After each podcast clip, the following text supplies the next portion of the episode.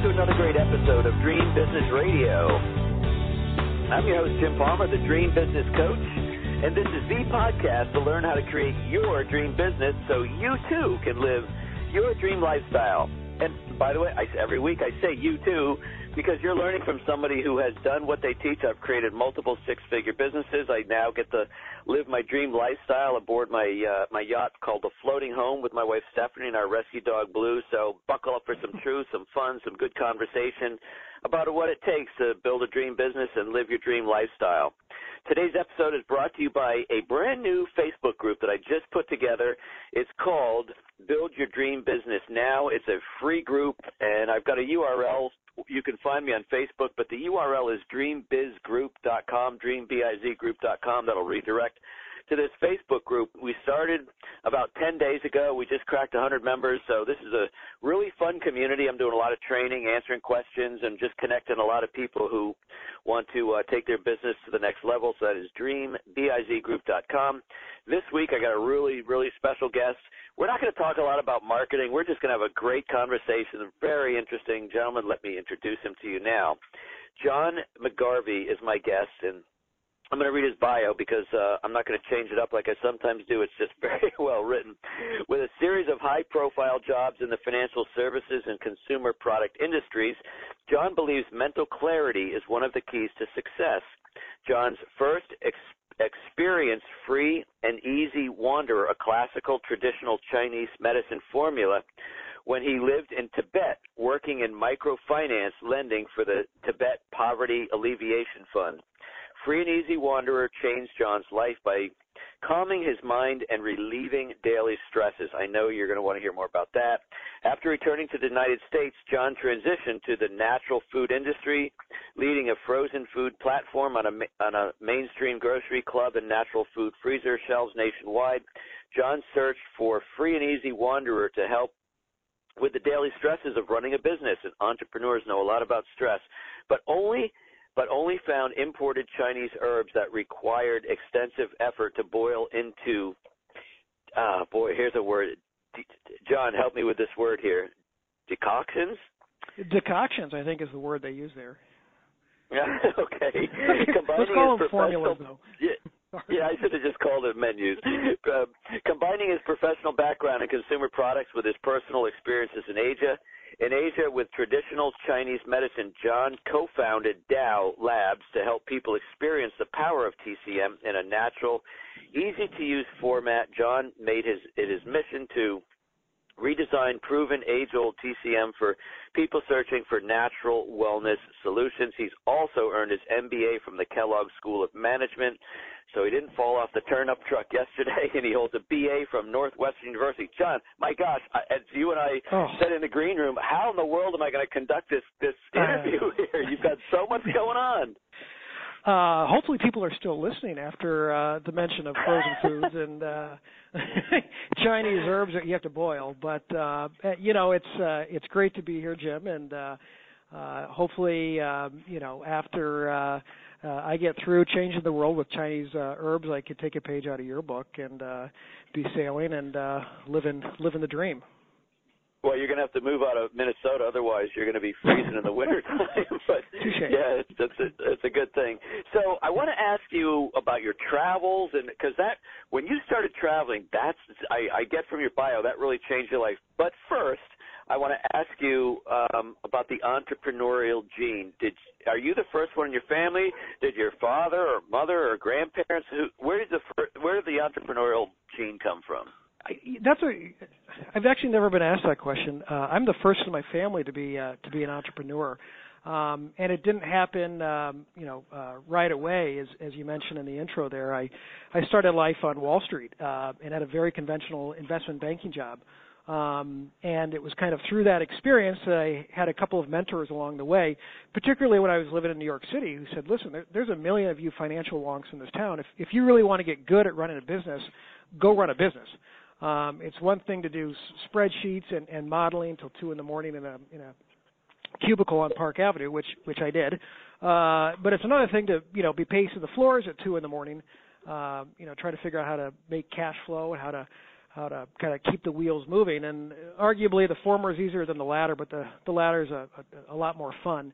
And so I uh, ultimately transitioned to uh, to the the world of frozen food, and I, I found a, a small natural food company um, based in Florida that uh, that needed a bit of energy and a bit of uh, uh, chutzpah, if I could, to, to kind of turn the turn the thing around. And um, I think it was through that, Jim, that ultimately while I had thought I was going to go the the financial track and, and, and return to New York and try to set the world on fire with with private equity and and, and live that life, um, the joy and the the fun of of actually running something and and being able to hold it in your hands and say this is this is something that we created and a lot of things went into to, to getting it to the shelf and a lot of people contributed to it that's that's fun and that that type of a win uh far exceeds that of a, a financial transaction although again uh finance could be a bit more lucrative. But ultimately, that's what set forth my my track in the world of uh, uh, of becoming an entrepreneur, and um, I'm I'm still at it now, about uh, 12 years later. Well, when you um, when you went to uh, Tibet, how did that come about? Fair enough, and and, and absolutely. Um, that was between the time that I left uh, financial services in, in New York City, um, and um, and ultimately found a uh, uh, uh, you know the opportunity in, in the natural food world. I began studying Chinese uh, when I was young, and I'm uh, this will kind of answer a couple of different questions of yours that we can kind of dive into. Um, but I went to China for the first time in 1994, and I'm originally from uh, the great state of Iowa. Um, and uh, I was kind of unique at that time that uh, our public high school offered Chinese as a language uh, offering, and I continued to study Chinese throughout high school and, and college as well, but I, I never studied abroad.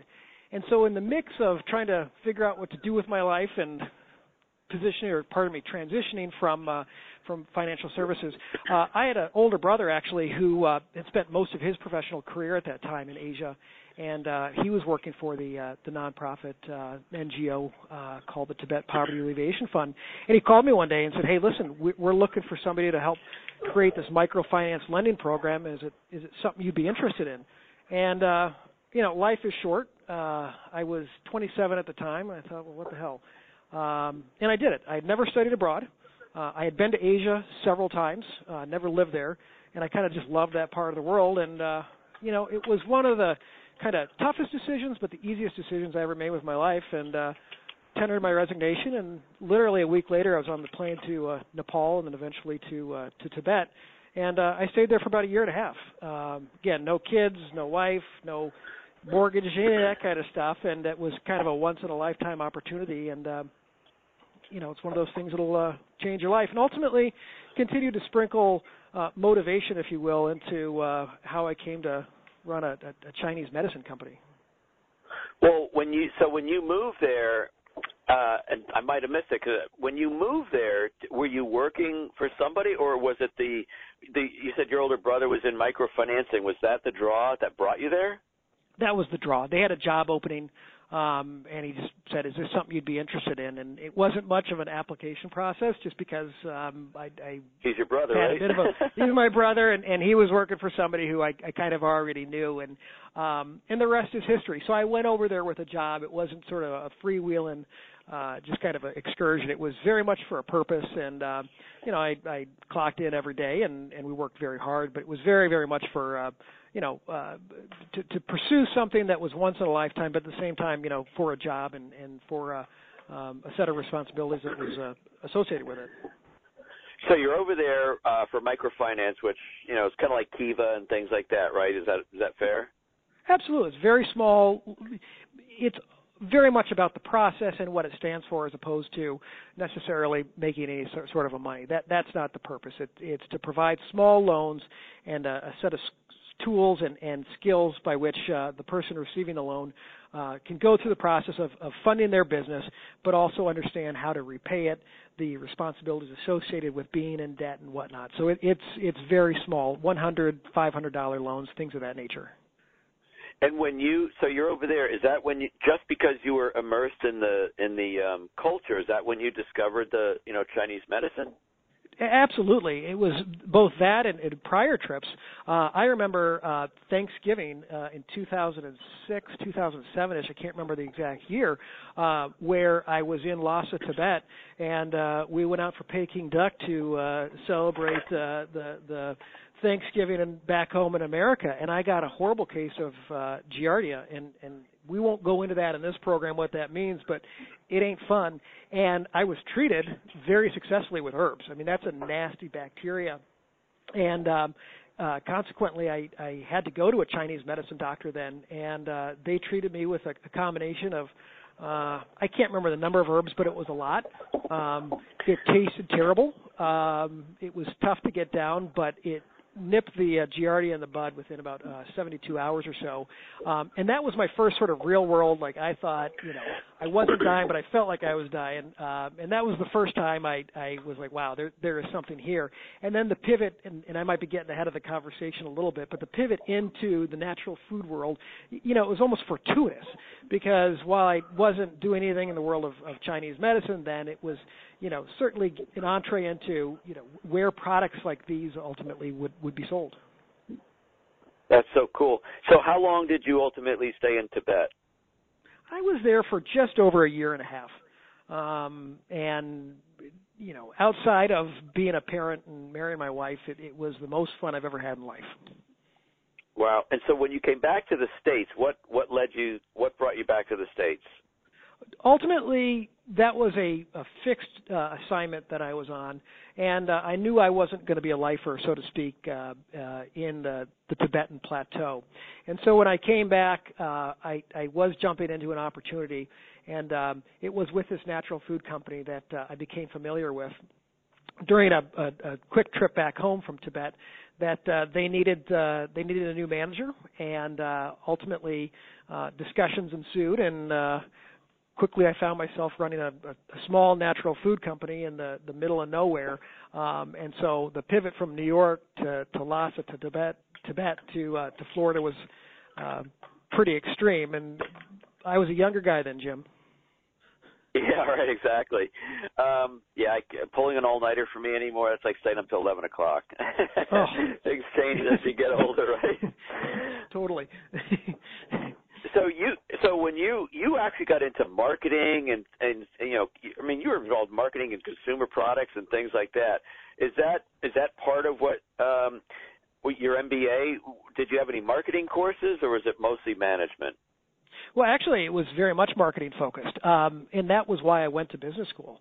Um I had the the solid financial foundation but I was kind of soft and light when it came to uh, traditional marketing. I didn't didn't come up through the world of of Kraft or, or Procter and Gamble or you know Nestle, somebody like that. And so, um, you know, I, I was lucky enough to to get into Kellogg, and it's a pretty good marketing school. And so that was very much a, a focus and a, a motivation for me to to to go that route. And so um, spent uh, actually did the part-time MBA program, um, and as you mentioned, I, I live in uh, Minneapolis, Minnesota, um, and uh, I was flying back and forth to Chicago every weekend um, for about three years to get my to get my MBA. But I did that concurrent Jeez. with running. Uh, it was a lot of miles, man.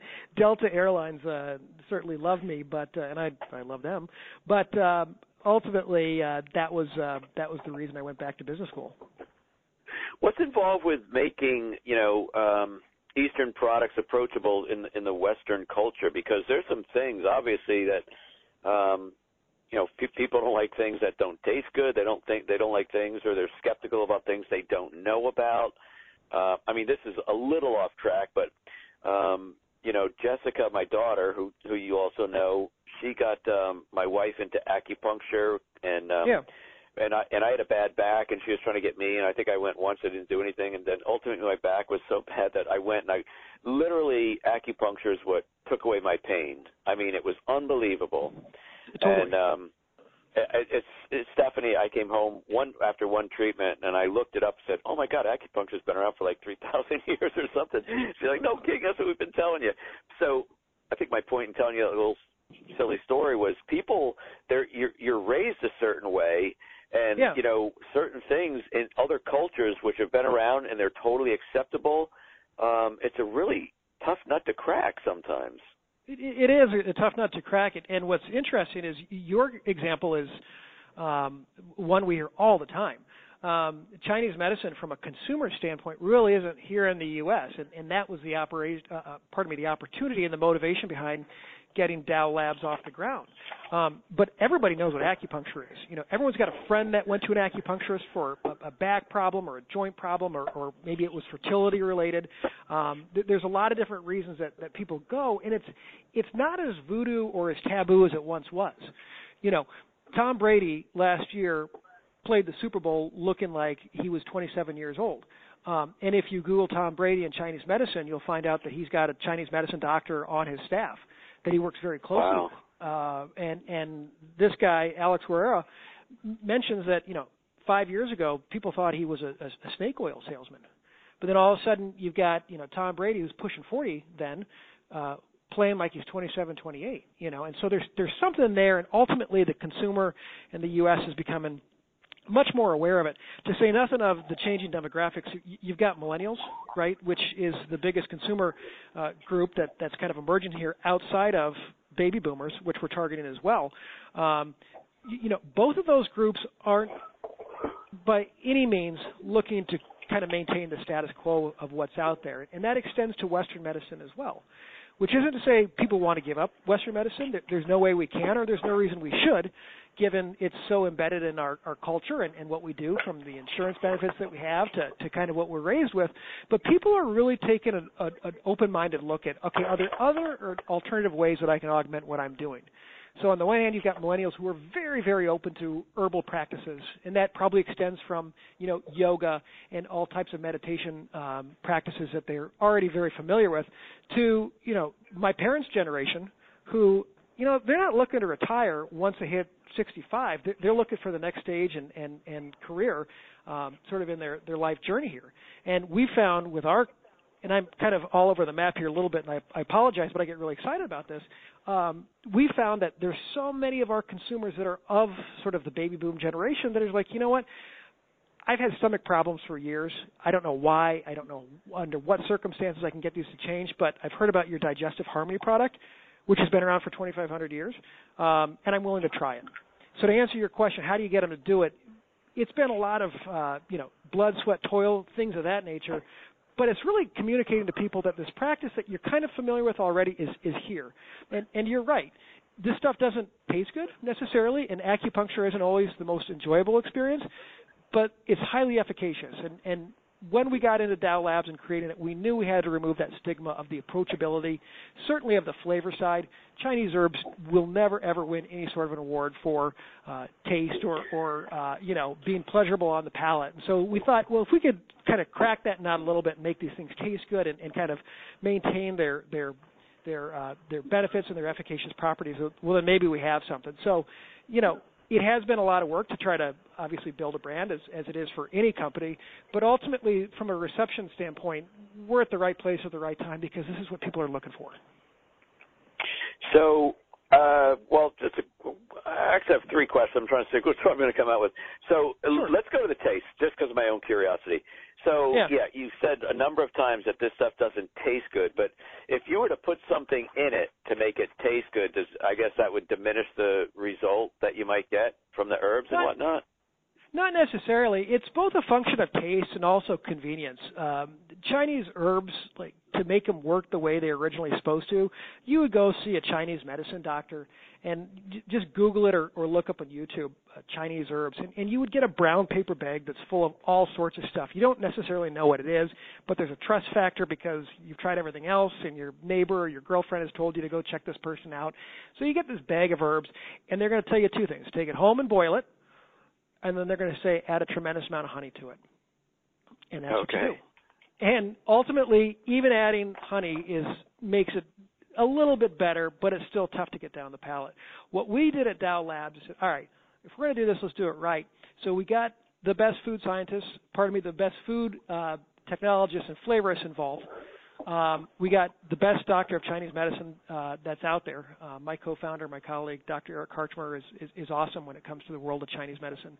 Um, and we kind of all got together in a room and said, if we're going to make this stuff work while maintaining the authenticity and the functionality of it, you know, what can we do? And it was a tremendous amount of work. It was very tedious when it comes to flavoring, um, particularly trying to get something that was all natural, um, not altering the, the functionality of the herbs themselves. Uh, it's a lot of back and forth with sampling and whatnot, and try to kind of dial it in. But ultimately, we we came to a, uh, uh, uh, you know a, a beta product that we said this is this is pretty good. Um, we wanted to make sure that we weren't creating something that was just pure sugar, so it wouldn't just taste like, you know, Gatorade or something of that nature, of which I, I do drink a lot of. Uh, but ultimately, you know, let the consumer know and the person taking it. All right, this is this tastes pretty good, but I can also tell there's something healthy in it. So it was a combination of just making sure we had the right crew involved and just being very patient and uh, being very focused on what we were trying to do. Tell me about Dao Labs. So you just mentioned your your partner there. Is he the who's the like? Are you the business and marketing, and is he the brainchild of the formulas, or or you have experience there too? What's that? What's your partnership look like? Absolutely, it, it's uh, there's a handful of uh, of founders that are kind of at the table, but there's three primary business founders that uh, are involved. Uh, it's myself, and I bring the sort of business and the marketing aspects to the table. Um, it's my colleague, Dr. Eric Karchmer, who uh, went to China uh, very early in the 80s. That was in the Deng Xiaoping ages when it was tough to get in there, and there were no Westerners in there. Uh, and then he ultimately stayed and, and studied Chinese medicine for eight years uh, in China in Chinese. And so a pretty good combination there of uh, his his background and and being a Westerner, so he kind of knows the consumer a little bit more. And then it's uh, my colleague uh, Travis Metzger, who's an award-winning chef. Um, and so much of what we do as a company, you know, I've already talked about the flavor uh, aspects of uh, trying to make the herbs uh, taste good while, while still being functional. Um, within Chinese medicine, there's a huge, huge focus on food as medicine.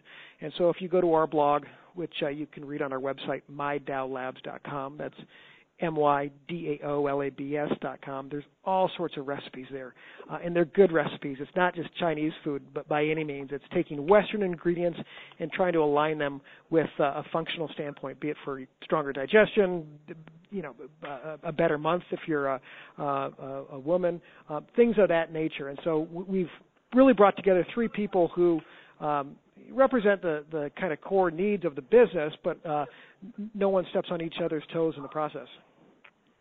Are you guys? I mean, are you in uh, brick and mortar? What are you? Health food stores, or is it all order online, or how, how do you how do you uh, sell your stuff? That's a great question. It's all online right now, um, and that's purposeful from my experience. We'll go brick and mortar at some point, but as a startup, I want to make sure this stuff worked. We want to make sure that the consumer uh, was receptive to it. Uh, we want to make sure the dog was eating the dog food, so to speak, although that's not what we're selling. Um, and you know, we wanted to make sure we had all the kinks from a supply chain standpoint, you know, really worked out.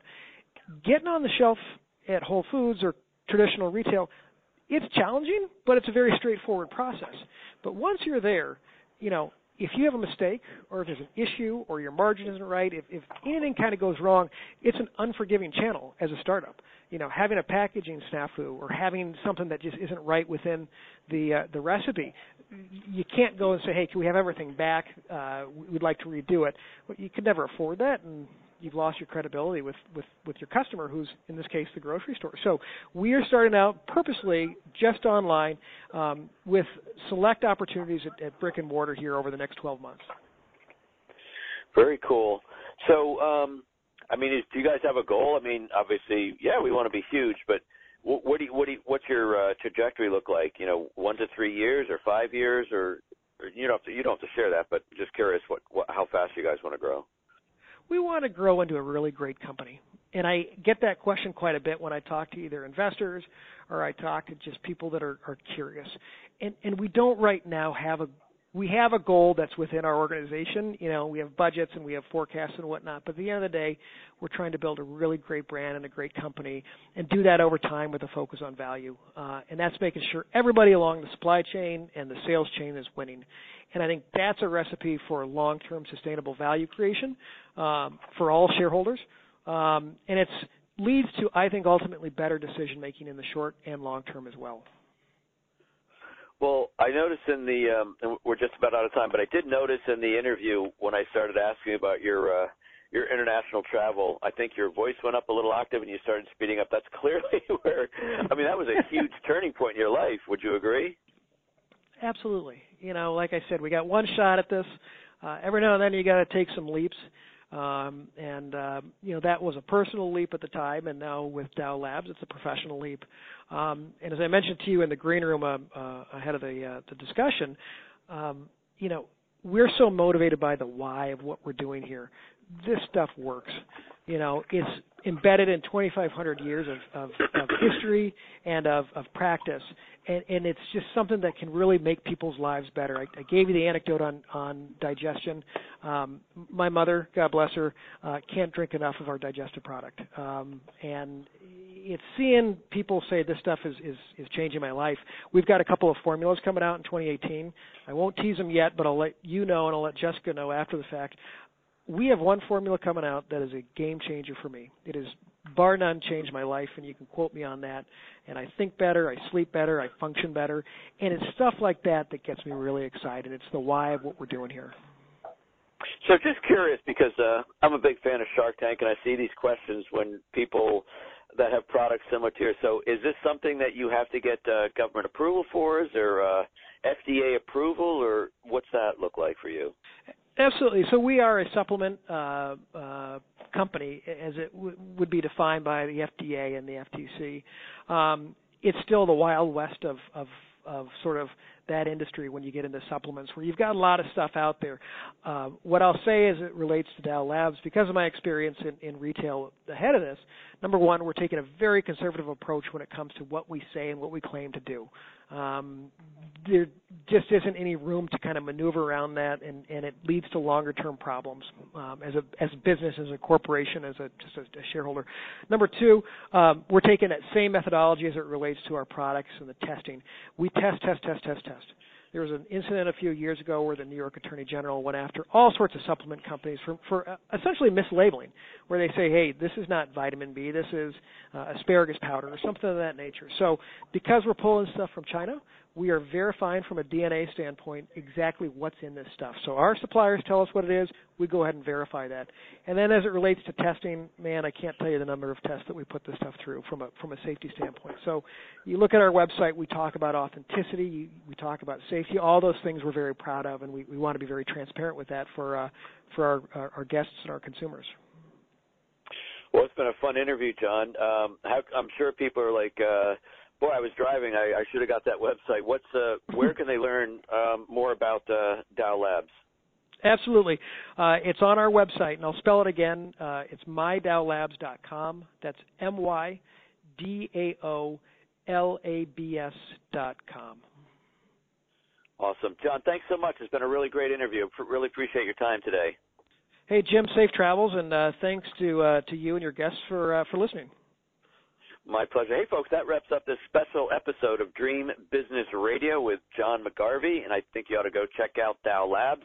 Um, probably something there that you, that you can use if you're an entrepreneur and you're stressed out and you got digestive issues. Who doesn't? Then um, then go there. Sounds really interesting. I'm I'm going to check it out uh, after after we disconnect here. But I want to thank um, uh, my team for helping me uh, put these shows out for six years now because uh, I do very little other than get on the phone and talk to people. They make it happen. They make me look good. And also thank you to uh, Dream Build Your Dream Business Now Facebook group. And uh, you want to join that at dreambizgroup.com, dreambizgroup.com. Where as we're doing this, we're, we're over 100 members in just 10 days. So I'm really excited. We're going to be doing a lot of things. We're going to do something every Tuesday called Training Tuesday. I will I will get live on um, on that on that uh, Facebook group, and I'm going to teach something about either how to grow, how to market, or how to run a dream business. Anyway, until next week, another great episode of Dream Business Radio. I am Jim Palmer, the Dream Business Coach, and you take good care.